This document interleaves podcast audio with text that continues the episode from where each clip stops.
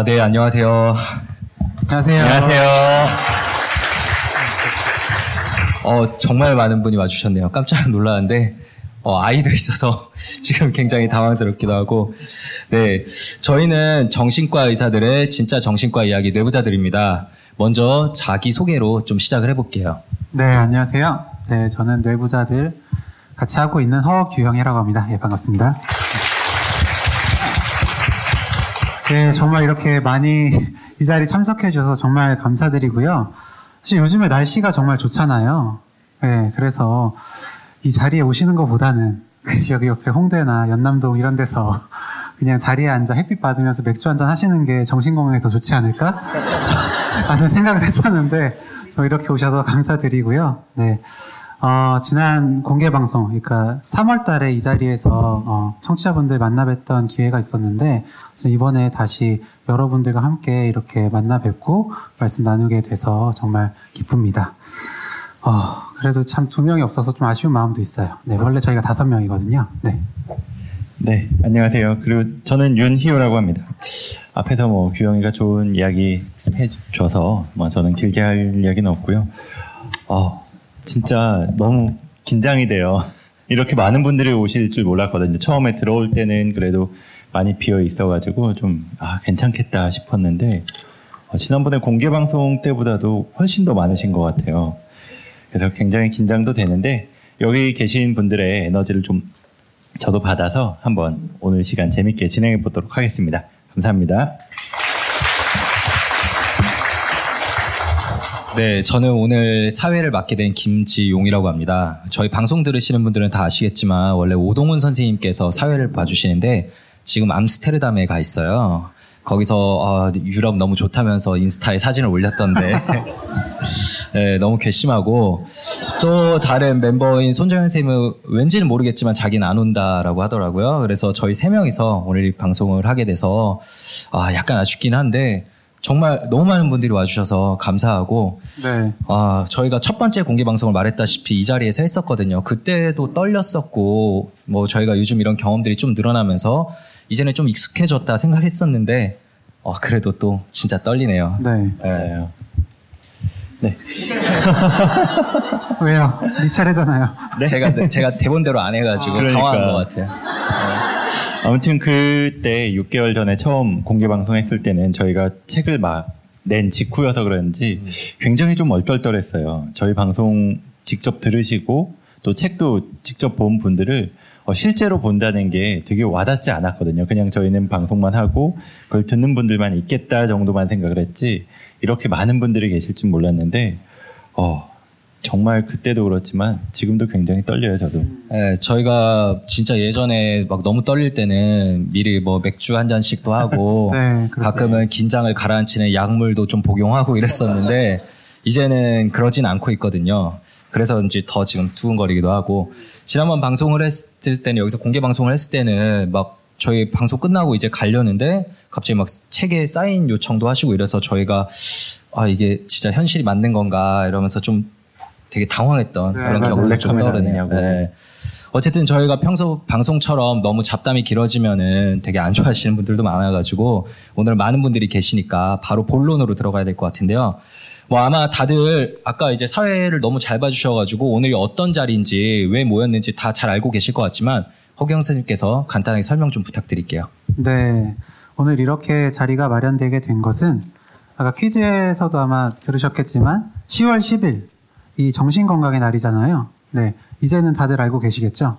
네. 저도 찾아봤는데 위키피디아 이런 데 보면 10월 10일은 정신건강의 날이라는 게 빠져 있더라고요. 임산부의 날이다라고 돼 있어요. 그래서 약간 속상했었는데 오늘 기회로 조금 업데이트 됐으면 좋겠고 어, 10월 10일 네.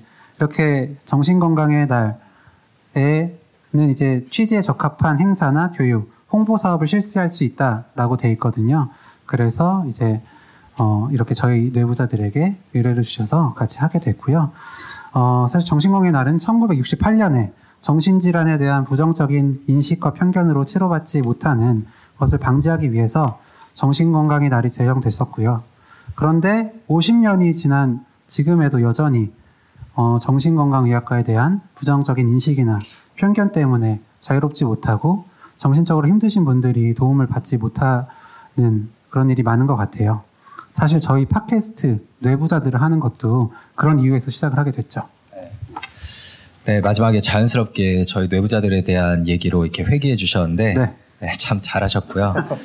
네, 뭐 저희 청취자분들이 많이 오셨겠지만 청취자분들께 이끌려온 저희가 원래 뭐 하는 사람들인지 모르는 분들도 분명히 계실 것 같아요. 그래서 뭐 저희 소개 말씀을 간단히 드려보자면 저희는 정신질환에 대한 그리고 정신질환자에 대한 사회적 편견과 오해를 좀 줄여보자라는 취지에서 1년 반 전에 시작한 팟캐스트이고요. 인터넷 라디오 같은 거고요. 매번 말씀드리지만 저희 처음 시작할 때 예상보다 너무 많은 분들께서 들어주셔서 오늘 이런 과분한 자리에까지 저희가 설 수 있게 되었습니다. 오늘 좋은 기회를 마련해 주신 국립정신건강센터에 다시금 감사의 말씀을 드리고 싶고요. 오늘 이 자리가 정신건강의 날의 취지에 진짜 적합한 행사가 될 수 있게 최대한 좀 노력을 해보겠습니다. 예, 이제 본격적으로 저희가 준비한 좀 이야기들을 시작해 볼 건데요. 오늘 여기 찾아오신 분들 나이대가 어떻게 되는지 한번 여쭤보고 시작하고 싶어요. 먼저 20대 분들 손 한번 들어주실 수 있을까요? 어, 정말 네, 많으시네요. 예, 그 다음 30대 분들. 네, 역시 꽤 있으시고요. 40대 분 계실까요? 네, 몇 분 계시고요. 혹시 50대? 네. 그러면은 10대 계실까요? 네, 10대도 거의 없으시고. 네, 우리 아기는 아직 10살이 안 됐죠? 네. 네. 저희가 토크 콘서트 홍보를 하면서 2030 세대 이야기를 하겠다고 해서 대부분 2030에서 이제 신청을 해주신 것 같고, 근데 사실 제 병원에서 뵙게 되는 분들도 대부분 20대, 30대 분들이에요. 사실 제 직장에 있는 자리가 이제 회사들이 모여 있는 자리에 있어서 그런 거 아니냐라고 얘기하시는 분들도 있는데, 사실 회사에는 20, 30대만 있는 게 아니라 뭐 40대, 50대 분들도 많이 계시거든요. 그런데 20, 30대가 유독 많이 오시는 데는 어떤 이유가 있을 거고 오늘 저희가 그거에 대해서 좀 얘기를 해보려고 해요. 음, 저도 병원에 찾아오시는 분들이 20, 30대 분들이 많으시거든요. 이제 회사 근처에 있어서 그런가라고 생각을 했는데 방금 이제 지용이 형 얘기를 들어보니까 아, 회사에는 40, 50대, 60대 분들도 많이 계시는데 그렇구나라는 걸 다시 좀 떠올렸네요. 근데 요즘에 이제 정신질환 하면 어떠한 질환이 좀 먼저 떠오르세요? 네, 우울증. 네. 또 떠오르는 게 있으실까요? 네, 공황장애, 조현병 말씀을 해주셨는데 요즘은 정말 우울증, 공황장애가 먼저 나오는 것 같아요. 예전 같았으면 사실 정신분열병, 지금은 조현병으로 이름이 바뀐 그 조현병이 정신과의 어떻게 보면 대표적인 상징적인 질환이었잖아요. 저는 그래서 그런 분들이 주로 정신과에 내원하시기도 했고요. 네, 그만큼 좀 이미지가 많이 바뀐 것 같습니다. 네. 저 같은 경우에도 마찬가지로 병원에서 진료를 하다 보면 한 20, 30대 분들이 제일 많이 찾아오시는 것 같아요. 뭐 정확히는 한 10대 후반, 뭐 고등학생 정도부터 한 40대 초중반 인 분들까지 많이 오시는데 제가 있는 위치가 워낙에 회사나 뭐 아니면 학원들이 많은 위치거든요. 그러다 보니까 학원이나 뭐 직장을 다니다가 오시는 분들이 많았어요. 그래서 이 10대 후반부터 30대 정도 아니면 40대 초반까지를 청년기라고 묶어서 이야기를 하잖아요. 그래서 그 시기는 뭐 사회생활을 준비하고 또 시작하는 어떤 초기 단계인 분들이 많으신 것 같아요. 그분들이 그 단계에서 겪는 고민 이야기도 정말 많이 듣고요. 그 과정에서 특히나 다른 사람들과의 어떤 관계가 많이 변화를 하거든요. 그런 관계가 변화하면서 겪는 여러 가지 일들이 굉장히 스트레스가 된다는 거를 뭐 저도 진료를 하면서도 계속 느끼고 있는 것 같습니다. 그러면서 이 불안이라든지 우울에 대한 이야기를 정말 많이 하세요. 앞에서 뭐 우울증 아니면 공황장애 이런 게 정말 대표적인 질환이 됐다라고 이야기가 나왔는데 그래서 그 불안이나 우울에 대한 어떤 원인을 찾다 보면 한 가지로 정리를 할 수가 없는 경우가 대부분이더라고요. 이게 원인 자체가 좀 복합적이기도 하지만 또 내가 처해 있는 그 상황 자체가 이 시기에 있는 나의 상태 자체가 굉장히 여러 가지 문제들이 같이 얽혀 있기 때문에 그런 게 아닌가 하는 그런 생각도 들고요. 우선 뭐 기존의 가족에서 뭐 독립해가는 어떤 과정이기도 하고 그 나이대가 그런 과정에서 스스로의 정체성 확립이라든지 아니면 자신이 원하는 무언가를 하는 것보다도 아니면 부모님이 원하는 무언가 아니면 주변 사람이 원하는 무언가 그거를 해야 되겠다 그걸 해야 되는 거 아닌가 이런 눈치를 보면서 그런 주위 사람들한테 인정을 받기 위한 어떤 선택을 하는 경우가 많더라고요. 네, 역시 윤희우 선생님은 저희 팟캐스트에서 원래 좀 깊이 있는 분석을 담당하고 있기 때문에 네, 분석 요정이에요. 네. 저랑 허경 선생님하고 말하는 게 좀 다르죠. 네. 분명 같은 곳에서 수련을 받은 정신과 의사인데 저희만 뭔가 좀 부족한 것 같은 느낌이 들기도 하고 좀 이러는데 방금 얘기해 준 것처럼 이전 좀 10대 후반부터 20대, 30대에는 주변의 그 기대 그리고 가족들의 기대에 나를 좀 부응시켜야 된다. 뭐 정신과적인 용어로는 그 페르소나에 자기를 맞춰야 된다는 압박감 때문에 많은 분들이 지치시는 것 같아요. 네. 근데 사실 젊은 층이 병원에 많이 오시는 이유는 정말 다양하게 있을 것 같아요. 일단 원래 뭐 우울증, 불안증, 뭐 공황장애, 조현병, 조울증 다 그 시기에 원래 발생하는 병이거든요. 근데 이제 저희는 사실 정신과 전문의로서 진료를 시작한 지 그렇게 오래 되진 않았어요. 그래서 요즘 뭐 이렇게 젊은 층에 우울증이 많다 이래도 사실 저희가 잘 알 수는 없는 노릇인데 저희 이제 연세가 지긋이 많으신 선배 정신과 선생님들이나 말씀을 자주 하시거든요. 요즘은 확실히 젊은 층에 우울증이 늘었다. 네. 이렇게 말씀하시고 각종 통계 자료들을 봐도 뭐 저도 깜짝 놀랄 정도예요. 최근 뭐 5년 사이에 뭐 20, 30대 우울증이 뭐 40% 이상 늘었다 이런 통계 자료들도 많던데요. 그래서 저희가 최근에 이제 업로드한 방송이 제주도에서 좀 초청을 받아서 했던 공개 방송을 했을 때 이야기인데 거기서도 젊은 층의 우울증이 왜 늘었을까에 대한 얘기를 좀 하다가 저희가 나왔던 얘기는 타인과의 비교를 네. 하게 된 이런 사회적 분위기를 좀 원인으로 찾았었어요. 저희 뇌부자들의 오는 사연도 이제 타인과의 비교로 힘들어하는 분들의 이야기가 정말 많아요.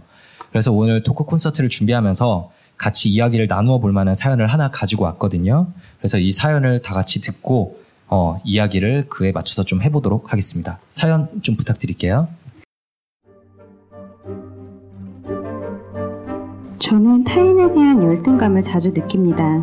주로 SNS에서 누가 예쁘고 좋은 곳에 놀러 간 사진을 보거나 친구가 좋은 가방을 들고 다니는 것을 보거나 관리를 받아서 나보다 피부가 좋아 보일 때 같이 경제적인 부분을 떠올리게 만드는 상황에서 열등감을 굉장히 느끼는 것 같습니다.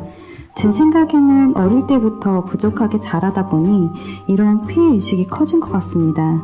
제 아버지는 경제적으로 무능하셨고 매일 술을 마시고 어머니를 손찌검하기도 하셨습니다. 그런 모습을 보며 자라다 보니 어린 시절을 생각하면 행복했던 기억보다는 불안했던 마음이 더 많이 떠오릅니다. 사실상 어머니 혼자 자매들을 키우셨고 그래서 경제적인 부분이 많이 부족했습니다. 이사도 여러 번 하고 집에 각종 요금 미납 고지서들이 굴러다니는 걸 자주 봤어요. 우편함에 고지서가 꽂혀 있으면 괜시리 무섭고 저 혼자서 우리가 어떤 돈을 또 내야 하는 거지? 라는 생각도 했었던 것 같아요. 기억나는 에피소드를 몇 개 말씀드리자면 집에 여자들이 많다 보니 자매들끼리 새 옷이나 예쁘고 깔끔한 옷, 신발을 가지고 신경전을 벌이는 일이 있었는데 그럴 때마다 어린 나이였지만 이런 신경전이 피곤하고 내가 왜 이래야 하나 하는 서글픈 감정도 느꼈었던 것 같아요. 또 지금 생각해보면 다른 친구들이 가지고 있는 깔끔한 색연필이나 고장난 곳 없는 실로폰 같은 걸 유심히 봤었던 것 같아요. 부러웠던 걸까요? 아님 다른 감정이었을까요? 어떤 감정이었는지 기억은 안 나지만 그렇게 유심히 바라보던 제 모습은 똑똑히 기억이 나요. 그리고 이런 저희 집의 경제 사정을 친구들이 몰랐으면 하는 마음도 컸습니다. 친구들처럼 좋은 핸드폰은커녕 핸드폰 요금이 미납돼서 전화나 문자가 안 되는 걸 친구들한테 알리기 싫었고 특히 학교 급식과 교과서비, 수업비가 거의 매 학기마다 밀려서 너무 스트레스였어요. 미납고시서에 신물이 나서 지금은 월급 받으면 각종 공과금부터 먼저 내요. 깎아달라는 말도 하기가 싫고요. 아무래도 어린 시절에 이런저런 일을 겪다 보니 고등학생 때는 정신과에 다니면서 우울증 치료를 받았습니다. 하지만 우울증 약을 먹다 보니 몸이 힘든 부분도 있어 자꾸 도중에 복용을 그만뒀지만 그래도 저에게는 맞는 약을 찾아다니면서 2년 동안 한 달에 두세 번 정도 다니다 보니 완치는 아니더라도 어느 정도 괜찮아졌습니다. 그런데 우울 증상은 좋아졌지만 남아있는 열등감이 대인의 문제가 된다는 걸 대학 다니던 중 처음으로 자각했습니다. 명품 가방을 들고 다니고 비싼 돈 내며 네일 아트 받으러 다니고 피부과를 다니는 등 외적인 부분에 엄청 신경을 쓰는 친구가 한 명 있었어요. 심성이 착하고 공부도 잘하는 저와 정말 친한 친구였지만 이와는 별개로 저는 그 친구의 부유함이 부럽고 배가 아프더라고요. 얘는 정말 부족한 것이 없이 사랑받고 자랐겠구나 라는 생각이 자꾸만 맴돌았고 그래서 가끔 가시돋친 말을 하기도 하고 저 혼자 나는 왜 친구들의 좋은 일을 기뻐해 주지 못하나 하며 우울한 감성에 빠지면서 굉장히 괴로웠던 경험이 있습니다. 또 여행 자주 가는 사람들이 정말 부럽더라고요. 지금 남자친구가 해외여행을 가자고 말할 때마다 매번 거절하고 있어요. 갈 수는 있지만 해외여행을 한 번도 못 가본 엄마가 계신데 제가 먼저 가는 것이 너무 미안하고 저만 좋은 걸 보고 좋은 걸 먹는 게 너무 미안하더라고요. 이렇게 행동에 제약이 많고 경험이 늘어나질 않으니까 제가 성장하지 못하고 머물러 있는 것 같아요. 이런 감정이 제 자신을 오히려 괴롭게 하고 갉아먹는다는 사실은 잘 알지만 마음속에 떨쳐지지가 않습니다. 글을 쓰면서도 목이 메이는 걸 보면 아직 어렸을 때의 상처가 남아있는 것 같아요. 저는 좋은 사람을 미워하고 싶지 않고 제 자신을 타인과 그만 비교하고 싶어요. 정확히 말하자면 초라해지기가 싫어요. 현실을 바꾸고 싶지만 녹록치 않고 근본적인 해결 방법도 아닌 것 같아 마음을 바꾸고 싶은데 어렵네요. 열등감이 어디서 생기는 건지 제가 제 마음을 바꾸려면 어떤 것부터 시작해야 할지 내부자들 선생님의 의견을 듣고 싶습니다. 네, 사연 감사하고요. 어, 사연 보내주신 분이 뭐, 저희도 누구신지 모르니까 여기 계신지 아닌지 모르겠지만, 저희에게 이런 힘든 본인의 그런 부분을 털어놔 주신 거, 지금이라도 좀 감사의 말씀을 드리고 싶습니다. 참, 들으면서도 뭔가 좀 먹먹해지는 사연인데, 저는 특히 이제 해외여행을 못 간다. 어, 네. 어머니를 놓고 먼저 갈 수가 없다. 맛있는 거 먹지도 못한다. 이런 부분이 제일 좀 안타깝게 들렸어요. 네. 굉장히 착한 분이라는 생각도 들었고요. 선생님들은 좀 어떻게 느끼셨는지. 네, 저는 저도 이거를 준비하면서 읽을 때랑도 좀 더 다르게 목소리로 들으니까 굉장히 또 뭔가 울컥 올라오는 느낌을 몇 번 받았는데요. 네. 정말 힘든 환경에서도 굉장히 치열하게 살아오신 분이었다라는 생각이 들었어요. 그래서 중간중간에 이야기에 굉장히 공감이 되는 것들도 있었고, 특히나 이 친한 친구한테 느꼈던 감정, 그리고 그것 때문에 자기를 자책했었던 거, 이게 굉장히 좀 안타깝게 느껴졌어요. 이게 좋은 친구고, 나한테 정말 잘해주는 친구인데도 그 친구의 좋은 일을 같이 기뻐하지 못했었다는 거, 그것 때문에 또 자기를 자책했던 게, 이 내가 가지고 있는 열등감 때문에 자꾸만 이 친구한테 못된 말을 하고, 또 자책하고, 그러면서 그 친구가 얼마나 그 말에 뭐 상처를 받았나 안 받았나 보다도 내가 그 말을 했다는 것, 그 친구는 잘못이 없는데 내가 그 말을 했다는 것 때문에 네. 나를 자꾸만 더 초라하게 마- 보는 그런 걸 이런 마음의 흐름을 좀 내부 귀인이라고 하잖아요. 그런 게 생기면서 더 큰 우울한 감정으로 빠져들어간 게 아닌가 그런 생각이 들었습니다. 네, 맞아요. 네. 저는 이 사연자분께서 경제적으로 나아 보이는 상황, 그러니까 뭐 좋은 곳에 누가 해외여행을 간다든지, 명품 가방을 맨다든지, 아니면 좋은 피부를 가졌다든지 하는 그런 부분에서 열등감을 느끼신다라고 말씀하신 게 인상 깊었어요. 제가 대학교 처음 입학했을 때가 떠오르는데요.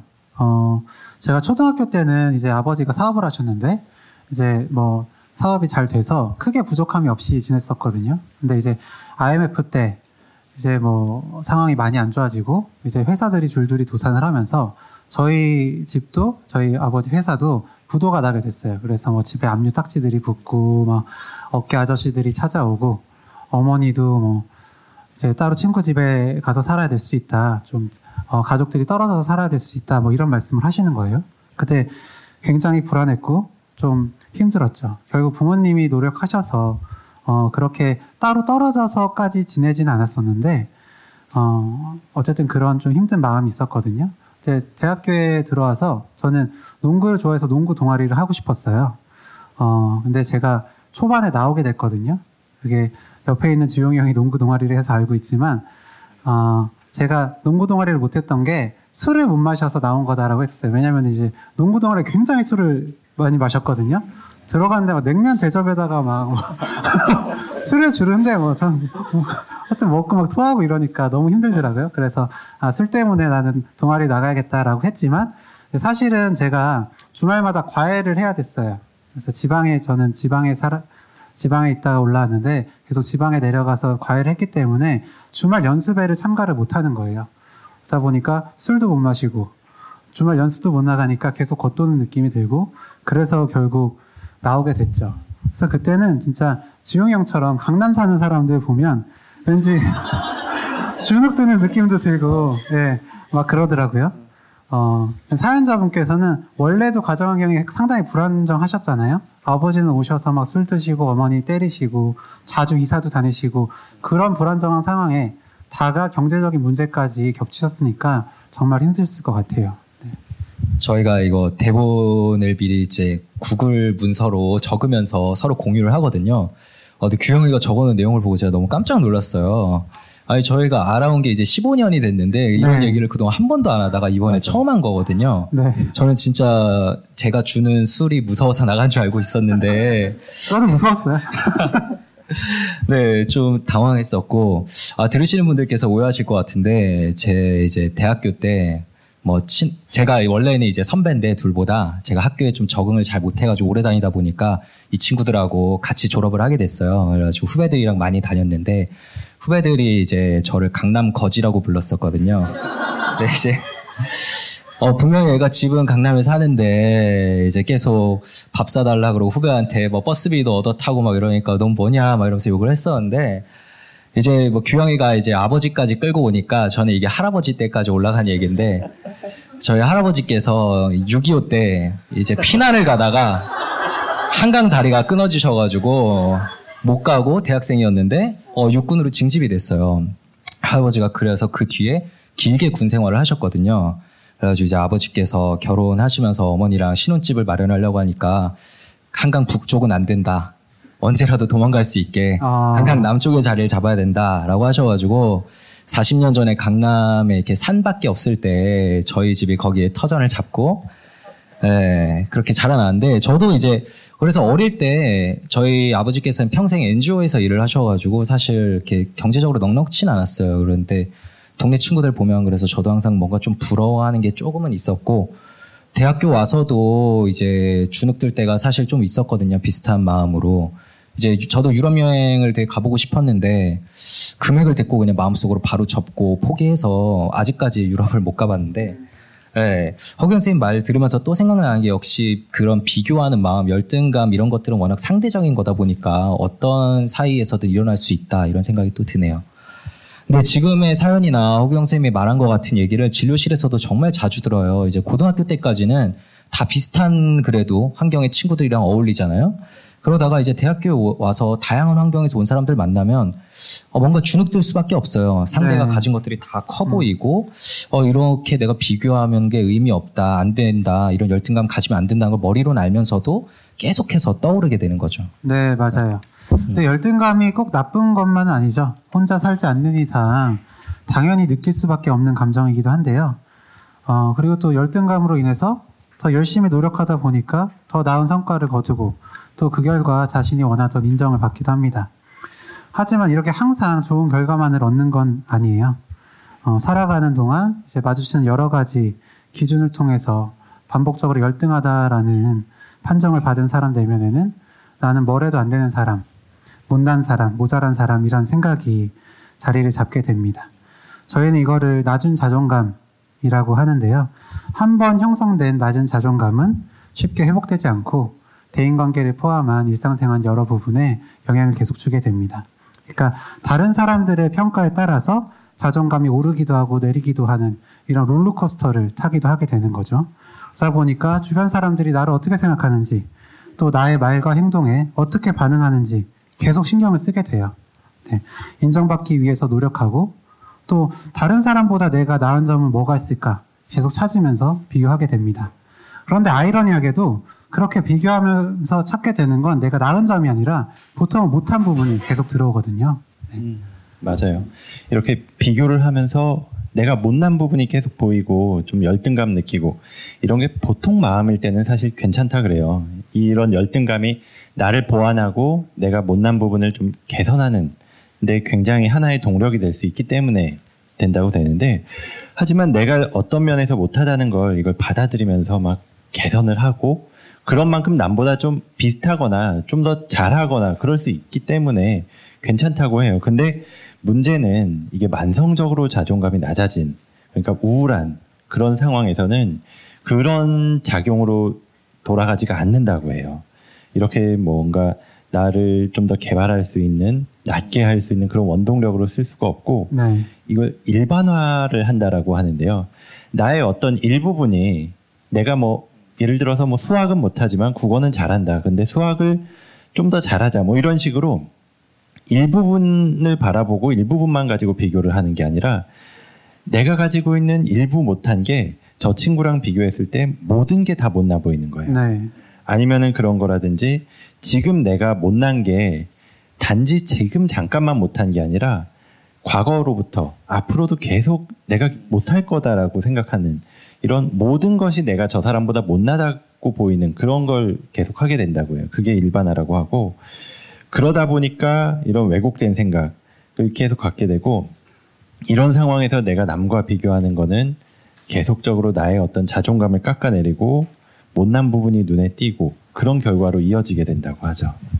저희 저희 사연 주신 분에게는 분명히 그 부러워 보이는 친구에게는 없는 본인만의 장점이 굉장히 많이 있을 거예요, 분명히. 네. 근데 그런 게 당장 내 눈에는 보이지가 않게 되죠.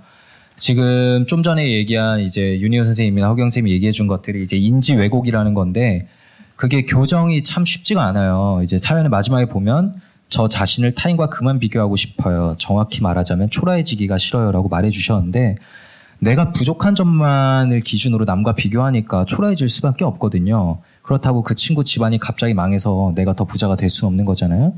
네. 그래서 어쨌든 이 마음을 좀 극복해야 될 건데 이 마음을 극복하는 데 있어서 1번은 역시나 그 마음이 어디서 온 건가 이걸 찾아보는 게 우선이겠죠. 아마 들으신 분들 모두 다 느끼셨겠지만 아무래도 사연자분의 특수한 가정 환경이 영향을 미친 부분을 무시할 수는 없을 것 같아요. 네, 맞아요. 계속 이야기가 나온 경제적으로 무능한 아버지, 거기다가 매일같이 술을 마시고 들어오시고 어머니한테 손찌검을 하기도 하시고 이러셨다고 그랬잖아요. 그거를 굉장히 자주 봤다고 하셨고 그러다 보니까 이 어머니가 굉장히 뭐 마음도 많이 위축되셨을 것뿐만 아니라 혼자서 경제 활동을 다 하셔야 되니까 굉장히 바쁘셨을 거예요. 그 와중에 네. 자매들도 여러 명이라 그러셨거든요. 음. 그러다 보니까 이 어머니가 아이들을 충분히 챙기거나 사랑을 주거나 그게 아무래도 좀 부족했을 수밖에 없을 것 같아요. 이 자존감이라는 게 굉장히 어린 시절부터 형성이 되기 시작한다 그러거든요. 보통 주 양육자가 되는 이 어머니와의 관계에서 형성이 되기 시작한다고 하는데 이 시기에 충분한 공감을 받지 못하게 되면 어, 아이 입장에서는 좀 무시당하고 부정되는 것 같은 경험을 자꾸만 하면 자존감이 낮아진다고 해요. 반대로 충분히 공감을 받고 많이 사랑을 받고 그러면은 굉장히 자존감이 올라갈 수가 있다고 하고요. 아마도 이 사연을 보내주신 분의 어머니는 본인 스스로도 아버, 아니, 남편에게 폭력을 당하기도 하고 또 경제적으로도 정말 빠듯하게 생활을 하다 보니까 아이를 충분히 공감하고 사랑을 줄 여유가 좀 부족하셨지 않을까 그런 생각이 드네요. 네, 뭐 정말 어머니 입장에서는 최선을 다하셨겠지만 그렇죠. 음. 어쨌든 아이 입장에서는 그런 걸 충분히 이해해 줄 만한 마음의 여유가 없거든요. 아이인데 지금 당장 나에게 부족한 것만 눈에 들어오죠.